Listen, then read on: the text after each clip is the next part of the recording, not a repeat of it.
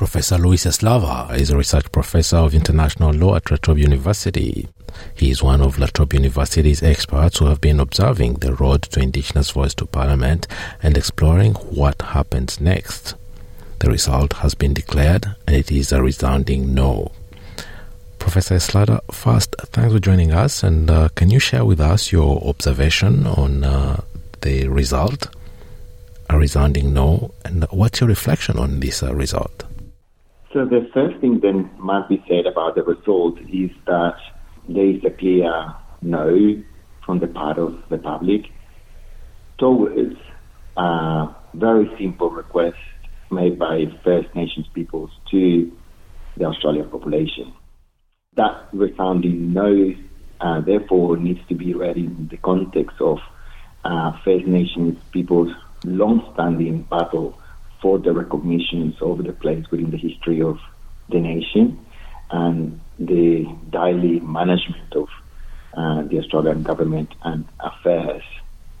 Um, two things come out of that initial point. One, that uh, the conversation must continue. Uh, the request was a simple request uh, to recognize the uh, historical existence and the ongoing sovereignty of First Nations peoples over this land. Um, and secondly, that even though uh, there was a resounding no, that no was in relation to that request. There are other issues on the uh, table of conversation that came out of the Uluru statement from the heart uh, requesting as well as voice, treaty and truth and those two things, uh, I suppose, are going to be the two main points of conversation in the months coming. One thing I didn't mention in the introduction is that uh, you're also an expert in international law, development, and uh, global governance. Now, uh, looking at this result, what, in your view, is the significance of this uh, resounding no for Australia on an international level? So, the international perspective is here are very important because Australia already has obligations at the international level to recognize the existence of First Nations peoples, as well as uh, a recognition of the voice or the representation in the daily affairs of government.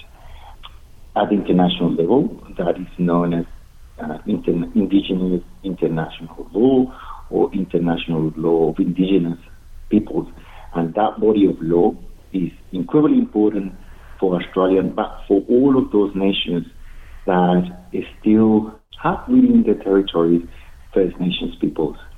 What happened uh, over the weekend here in Australia uh, in this context sends a very strong signal about the still struggle domestically here in Australia to uh, respect, to endorse those international obligations.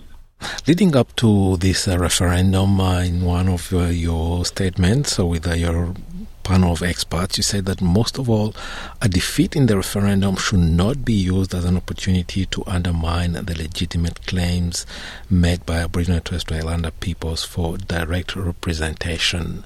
Can you elaborate a little bit on that for us? So, one of the sad developments over the recent decades um, across the world in relation to refer- referendums and constitutional reforms yeah. is that uh, progressive agendas have been uh, facing a backlash uh, at the moment of voting. In my own experience, I have seen, for example, how the uh, Colombian peace referendum in 2016, the Brexit referendum in 2016 as well, and, and last year the uh, referendum in Chile uh, that aimed to change the 1980 Pinochet constitution was defeated or received a no, no for the change of a new constitution. Um, and in all of those in- instances, uh, progressive agendas uh, or regressive agendas have been undermined or, or propelled. And uh, importantly, what has come out of those um, electoral processes is, uh, is uh, a numerical reality that has been sadly uh, further mobilized to undermine often minority rights. So, in the context of Australia, what happened over the weekend we have a, a resounding 60.6 uh, percent of the population saying no, versus uh, 39.4 population saying of the population saying yes. Um, so what we need to remain aware is that these numerical representations of electoral uh, electoral battle is not mobilized to undermine the rights uh, of First Nations peoples and the uh, very legitimate claims over this land. From the onset, it looked like uh, an uphill battle, a really tough challenge, uh, while having to convince 97% of the population to decide on an issue of uh, utmost importance for just uh, 3% of the population. That's uh, a steep mountain to climb. Are there any examples internationally of uh, such a numerical imbalance, uh, countries uh, where this happened and on which you can draw some lessons from?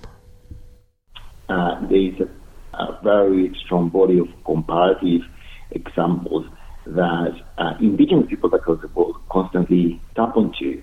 In the context of Latin America, for example, there is a, a, a whole constitutional law tradition endorsing First Nations people and uh, recognizing the direct representation uh, at the level of the legislative, or put in the context of Australia, the parliament.